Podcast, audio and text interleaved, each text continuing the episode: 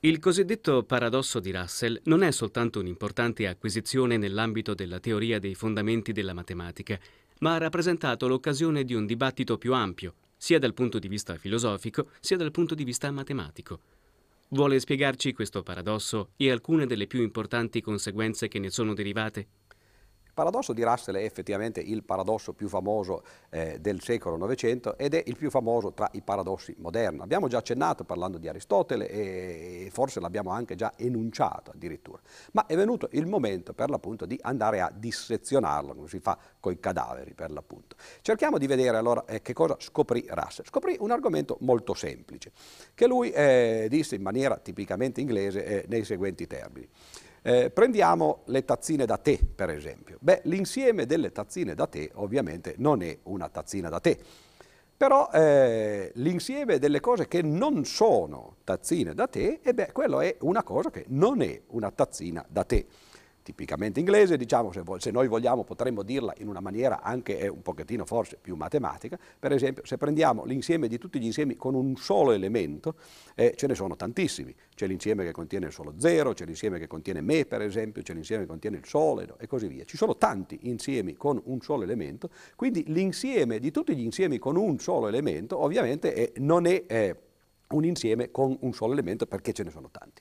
E invece se prendiamo gli insiemi con più di un elemento, ebbene, eh, tra, eh, poiché appunto ci sono tanti insiemi con più di un elemento, l'insieme di tutti gli insiemi con più di un elemento ha a sua volta più di un elemento. Cioè in altre parole, quello che Russell scoprì, ma non c'era, non c'era molto da scoprire, è che gli insiemi si dividono in due classi, quelli che appartengono a se stessi, che sono elementi di se stessi, e quelli che invece non appartengono a se stessi. Un tipico esempio, per esempio, di eh, insieme che appartiene a se stessi è l'insieme dei concetti astratti. Tutti gli insiemi sono concetti per l'appunto astratti, allora l'insieme di tutti i concetti astratti è a sua volta un concetto, un concetto astratto e dunque appartiene a se stesso. Allora viene subito voglia, eh, nel momento in cui gli insiemi sono divisi in due parti, cioè quelli che appartengono a se stessi e quelli che non appartengono a se stessi, di chiedersi che cosa succeda di ciascuno di questi due insiemi. E allora Russell si concentrò sull'insieme degli insiemi che non appartengono a se stessi. E la domanda da rispondere è eh, questo insieme appartiene o no a se stesso? I casi naturalmente sono soltanto due. E qui ci si ritrova di fronte a un paradosso molto simile a quello del mentitore. Cioè i casi sono due, abbiamo detto, supponiamo che l'insieme di tutti gli insiemi che non appartengono a se stessi appartenga a se stesso, cioè dovrebbe essere uno degli insiemi che hanno la proprietà che definisce questo insieme. Ebbene però la proprietà che definisce l'insieme degli insiemi che non appartengono a se stessi è di non appartenere a se stesso. Quindi se l'insieme di tutti gli insiemi che non appartengono a se stessi appartenesse a se stesso, sarebbe uno di quegli insiemi che non appartiene a se stesso. Quindi abbiamo una contraddizione. Il fatto di appartenere a sé implica il fatto che non appartenga a sé. Benissimo. Allora questo vuol dire che questa prima alternativa è stata cassata via. Non è possibile. E allora rimane soltanto l'altra alternativa, cioè che l'insieme di tutti gli insiemi che non appartengono a se stessi sia uno di quelli che non appartiene a se stessi. Ma se così fosse, allora dovrebbe essere uno degli insiemi che stanno in questo grande insieme che li contiene tutti e dunque, se non appartiene a se stesso, appartiene a se stesso. Poi direte, mamma mia, questi sono ragionamenti eh, veramente che fanno drizzare i capelli molto difficili da seguire. È vero, però eh, sono più che altro eh, illusioni ottiche quasi, illusioni linguistiche. E per far vedere come in realtà il paradosso di Russell si può riformulare in maniera forse più comprensibile, eh, lasciamo da parte gli insiemi, lasciamo da parte questi discorsi che sono di natura matematica, anche se Detto tra parentesi, il motivo per cui il paradosso di Russell fu così importante per l'appunto nella storia dei fondamenti della matematica è proprio questo, cioè che i paradossi nella lingua si sa che ci sono, ne abbiamo parlato per l'appunto nel caso del paradosso del mentitore, che la lingua naturale, il linguaggio naturale possa essere contraddittoria e possa dare adito, luogo a paradossi, questo si sa dai tempi dei greci e la cosa può lasciare indifferenti. Il fatto invece che ci siano dei paradossi nella matematica è questo tutt'altro eh, che lasciare indifferenti differenti ci scandalizza perché la matematica era stata considerata per 2500 anni il luogo del ragionamento corretto, il luogo dove gli errori non erano permessi, non erano possibili e scoprire dei paradossi all'interno della matematica era veramente uno scandalo. Se nemmeno la matematica è immune da questa malattia, per l'appunto da questo virus dei paradossi, allora eh, si potrebbe dire non c'è più religione o meglio non c'è più rigore, non c'è più eh, rigore in filosofia e nel pensiero. Quindi il motivo per cui il paradosso di Russell è importante è proprio che è un paradosso di, di, che di natura matematica che sta all'interno appunto della matematica che mina i suoi fondamenti. Il paradosso di Russell può essere analizzato anche da un punto di vista linguistico, oltre che strettamente matematico. Possiamo farne un'analisi in termini di linguaggio? Facciamo subito un esempio, un esempio che ha a che fare, come ho detto, appunto col linguaggio. Ci sono nel linguaggio eh, delle categorie che si chiamano aggettivi, tutti noi li conosciamo rosso, bianco, bruno, verde, eccetera. Allora, eh, prendiamo un particolare aggettivo, per esempio corto. Corto è un aggettivo che indica una lunghezza. E se noi guardiamo la parola corto, beh, corto è corto, cioè l'aggettivo corto è una, un aggettivo che indica una proprietà che lui stesso eh, ha, cioè il fatto di essere corto. Prendiamo un aggettivo come lungo. Lungo indica la proprietà contraria ovviamente, dice che qualche cosa è lungo, ma se noi guardiamo l'aggettivo lungo è corto perché ha lo stesso numero di lettere che aveva l'aggettivo corto. Dunque eh, corto indica una proprietà che lui stesso ha, lungo indica una proprietà che lui invece non ha. Allora gli aggettivi, esattamente come gli insiemi, si dividono in due classi ci sono gli aggettivi che indicano proprietà che loro stesso hanno e questi aggettivi li si possono chiamare autologici, auto appunto no, nel senso che si riferiscono a se stessi. E poi ci sono aggettivi invece che indicano proprietà che loro stessi non hanno e questi aggettivi possiamo chiamarli invece che autologici, eterologici. Allora adesso a questo punto sappiamo che nella nostra lingua, nel nostro linguaggio italiano, tutti gli aggettivi si dividono in due classi a seconda che la proprietà che loro esprimono sia o no eh, applicabile all'aggettivo stesso. Chiediamoci di che tipo è l'aggettivo eterologico. Eterologico che cosa significa? Che ha una proprietà che non si applica a se stesso. Allora, è possibile, dunque, naturalmente abbiamo detto tutti gli aggettivi stanno in questi due grandi cestini, no? o sono autologici o sono eterologici. Dove sta eterologico? È possibile che sia autologico? Cioè è possibile che eterologico si applichi di se stesso? Beh, se si applicasse di se stesso vorrebbe dire che non ha la proprietà che lui dice di avere, dunque non si applicherebbe a se stesso, cioè esattamente come nel caso eh, degli, degli insiemi. E allora, se non si può applicare a se stesso, sarà vero il contrario, sarà vero che non si applica a se stesso.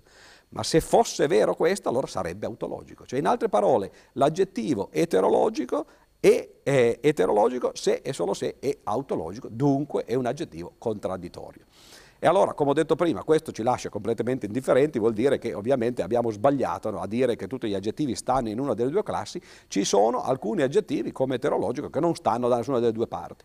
Nel caso degli insiemi la soluzione non può essere così banale perché ovviamente appunto no, pensavamo che negli insiemi, nella matematica, valesse la logica classica e dunque le proprietà fossero sempre o vere o false. Però l'argomento è esattamente uguale. Data la complessità del problema, possiamo cercare di chiarirlo ulteriormente facendo ricorso ad altri esempi? Questo è un esempio che lo stesso Russell diede nel 1918 cercando per l'appunto di divulgare quello che lui aveva fatto, cioè in particolare il suo paradosso, il suo stesso paradosso. Allora eh, ci troviamo in un villaggio oppure in una città, eh, come in questo caso, e eh, qualcuno di noi ha la barba, qualcuno di noi non ha la barba, sto parlando di uomini naturalmente. Ebbene, eh, quelli che, hanno, eh, quelli, che, quelli, che, non hanno la barba eh, si fanno la barba, oppure se la fanno fare. Ci sono due casi. Cioè ci sono coloro appunto che si radono da soli e ci sono coloro che vanno dal barbiere. Allora, eh, questo barbiere supponiamo che sia un uomo, per l'appunto, perché altrimenti eh, il gioco non, non, funziona. Ebbene, questo barbiere è un barbiere della città. E allora eh, supponiamo che il barbiere, questo particolare barbiere, abbia eh, questa caratteristica che ha messo in un cartello fuori della sua porta, io sono un barbiere che rade tutti e soli gli abitanti della città che non si radono da soli. Okay? Cioè tutti coloro, lui vorrebbe no, che non si fanno la barba da soli, eh, andassero da lui, naturalmente un barbiere un po' imperialista diremmo noi, un po' monopolista. E a un certo punto qualcuno arriva, un avventore, no, e gli dice ma lei scusi eh, che non ha la barba, chi, eh, se la fa da solo oppure no?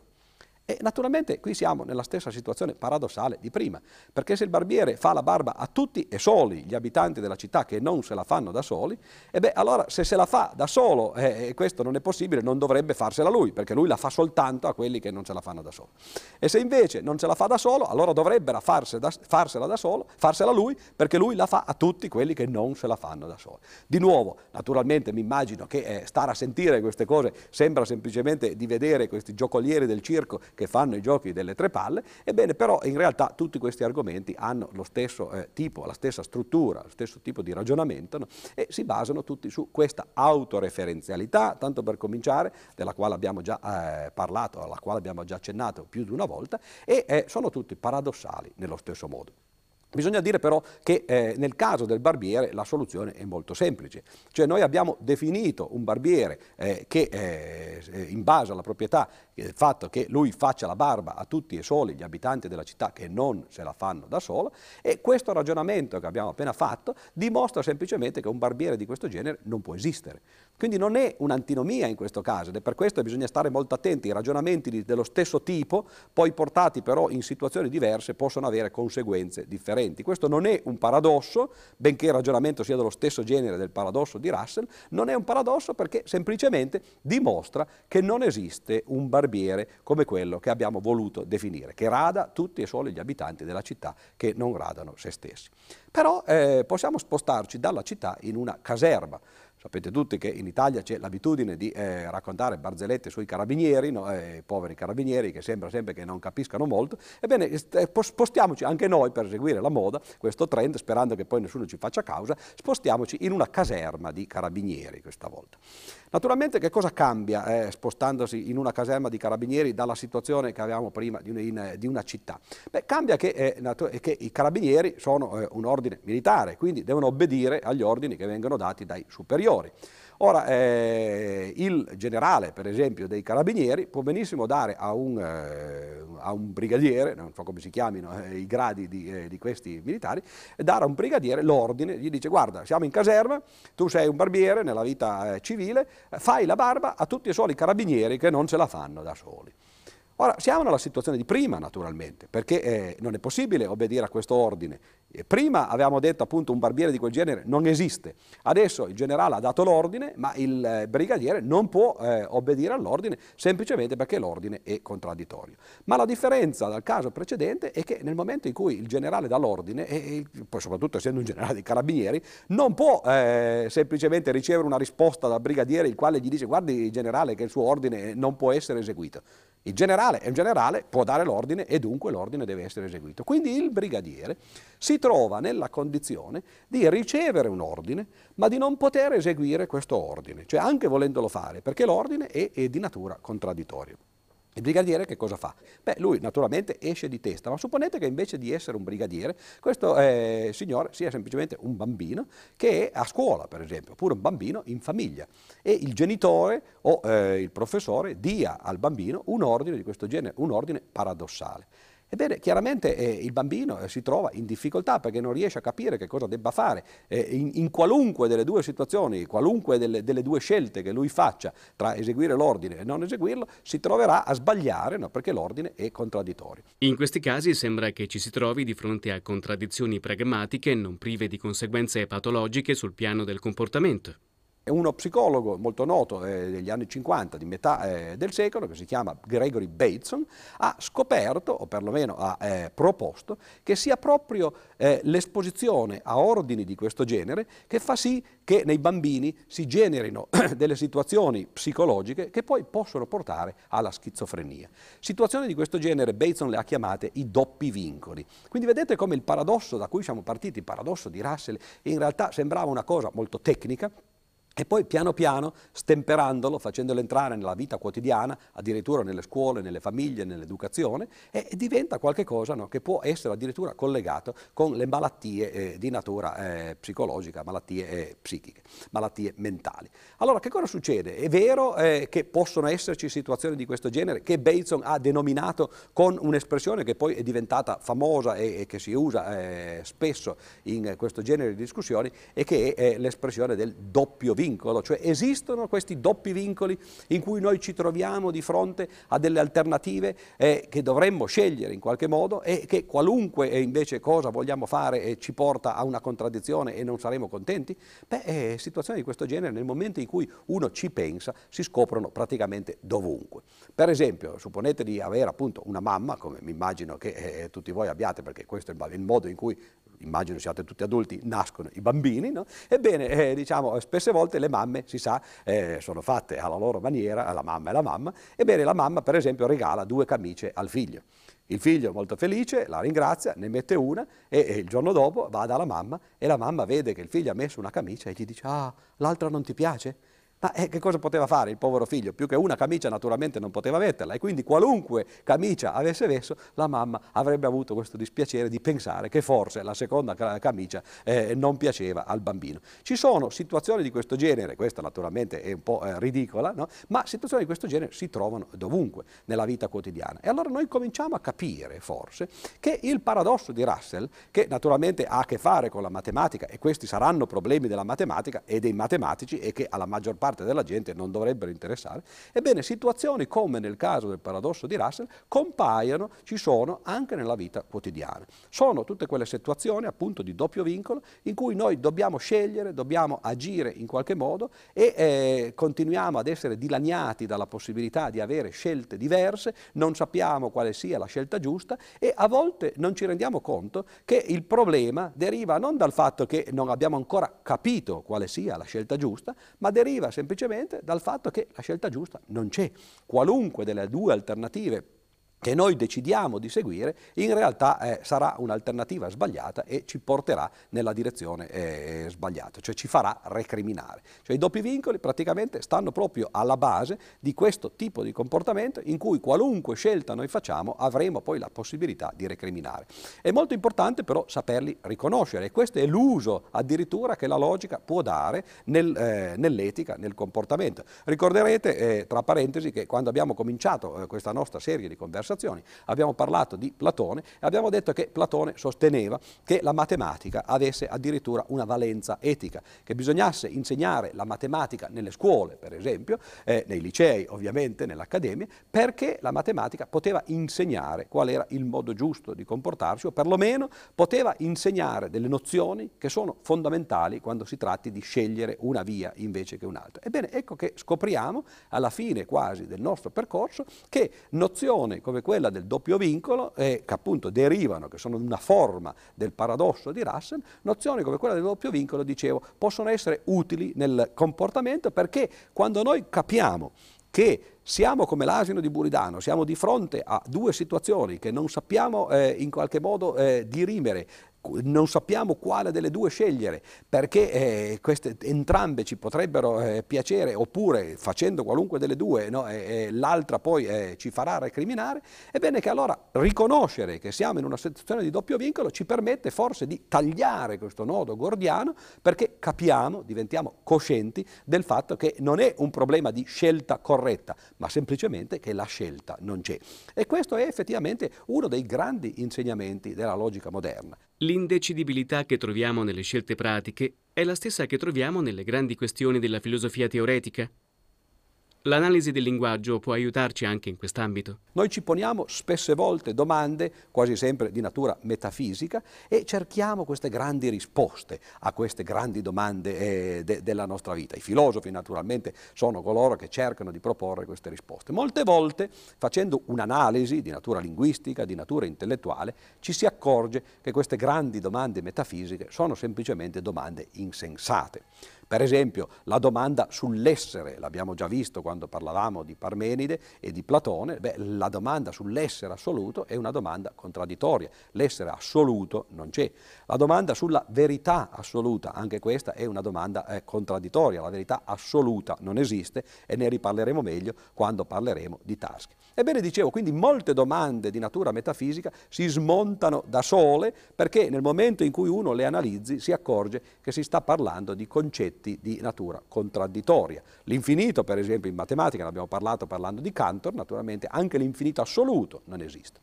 Ma c'è una situazione che è una situazione nuova ed è quella per l'appunto scoperta da Gödel. Il fatto cioè che, certo, molti problemi di natura metafisica vengono accantonati eh, scoprendo la loro insensatezza, l'insensatezza delle domande che le propongono, ma altri problemi sono problemi le cui domande sono sensate e ciò nonostante queste domande non hanno risposta. Questa è precisamente no, una delle formulazioni poi del, eh, metaforiche del teorema di Gödel, cioè ci sono delle domande sensate che non ammettono risposta. Ebbene, i doppi vincoli sono per l'appunto domande di questo genere. Qual è il comportamento giusto da seguire in una situazione di questo genere? Noi cerchiamo, noi crediamo che queste siano domande appunto sensate no? e che abbiano una risposta, cioè la risposta sia o questo comportamento o quell'altro, e invece scopriamo in questo caso per l'appunto no, che nessuna delle due risposte è quella giusta perché la risposta non c'è.